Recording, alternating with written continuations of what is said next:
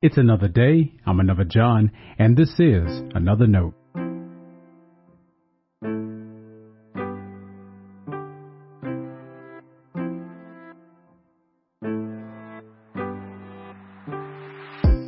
Today's edition of Another Note is titled A Challenge, Not a Burden. Our scripture reference today is 1 John chapter 5 verses 1 through 5. As always, may the Lord add a blessing to the reading and hearing of His holy word.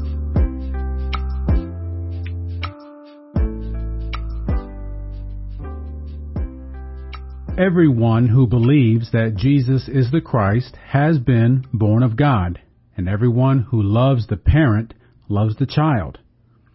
By this we know that we love the children of God, when we love God and obey His commandments.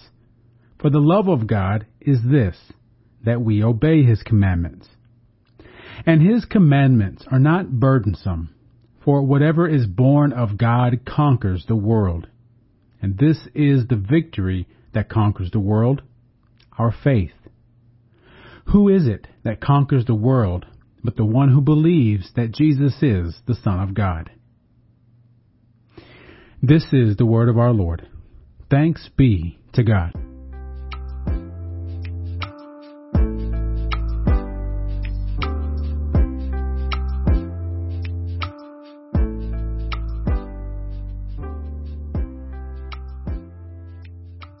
Jesus said, My yoke is easy and my burden is light. That has been an encouraging invitation for many weary souls, and for good reason. It removes the burden of having to prove yourself worthy of salvation and love. You aren't, and you don't have to be. Jesus has done and is everything needed for you. In turn, you can now love freely and wholly. Love God and love others with all of your being. To be sure, to love that way requires faith and obedience. First, faith in who Jesus is. That will also strengthen your faith in who God has called you to be.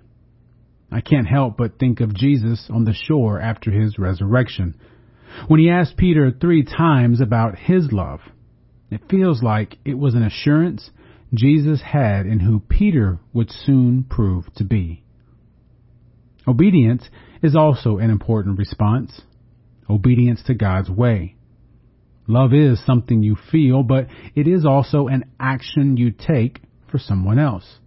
And scripture shows us how tightly wound love for others is with love for God. Now, let me assure you, as you learn to love God and others with everything you have, you will be challenged. You'll be challenged to consider who you love and why you love them. The boundaries of your love are fair game as well. Your pride and selfishness will not go uncontested along the way either. The faith God gives us conquers the world. And again, you don't have to conquer anything yourself. It is finished. That also means we don't have to submit to the powers that be because Christ has overcome. Of course, when we find that we fall in line with those powers, that part of our life is overcome as well. Our fancy theological word for such a transformation is sanctification. We're being made more holy, sanctified, as our faith perseveres. Yes, that can be a hard process, but it isn't a burden. That's what 1 John 5 reminds us. Following God is not a burdensome chore to accomplish or achieve. It is a freeing grace, a conquering gift, an assurance of God's love for us. Stay blessed. Now, before you go, let me make sure you know I love you and you are a blessing to me. Thanks for listening to another note I hope it helps you live a life worthy of the calling you have received. Let me know if I can pray with you and help us reach others by sharing today's devotional or leaving a review wherever you listen as a podcast. And finally, make sure to check out the website at anotherjohn.com. God be with you.